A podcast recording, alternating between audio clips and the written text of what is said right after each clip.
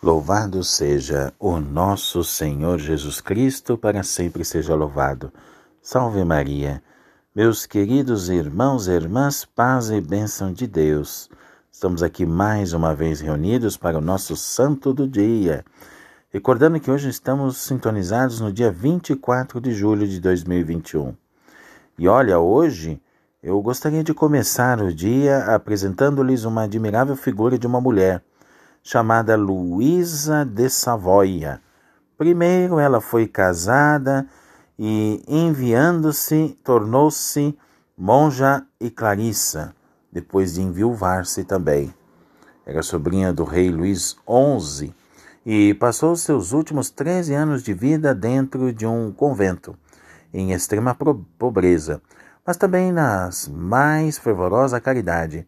Ela morreu em 1503. Poucas vezes fomos à Rússia, não é verdade? Mas hoje vamos venerar naquela terra os santos Boris e Kleb, filhos de São Vladimir, o grão-duque de Kiev. Foram batizados com os nomes então correntes de Romano e Davi, mas de fato chamavam-se Boris e Gleb. Ambos foram mortos à traição, mas o povo russo os considerava dois grandes mártires a quem veneravam com fidelidade. A própria Igreja Católica Rotena os retém no seu calendário litúrgico, até mesmo no Brasil, em São Paulo e no Panamá, no Paraná, melhor dizendo.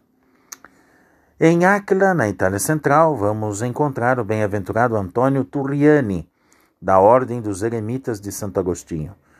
Tornou-se muito conhecido porque curava os doentes ao mesmo tempo em que levava a paz aos corações. Ele morreu aos 70 anos de idade em 1484. Depois disso, nós vamos acrescentar também hoje o nome da Santa Cristina, a quem se acrescentou o título de admirável. De fato, ela apresentou fenômenos admiráveis, extraordinários em sua vida. Sua morte deu-se em 1224, o povo jamais esqueceu.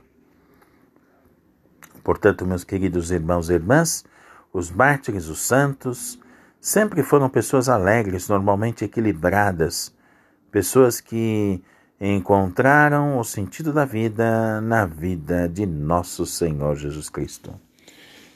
Portanto, eu desejo a todos paz, bênção de Deus e voltamos aqui segunda-feira com mais um Santo do Dia, se Deus quiser.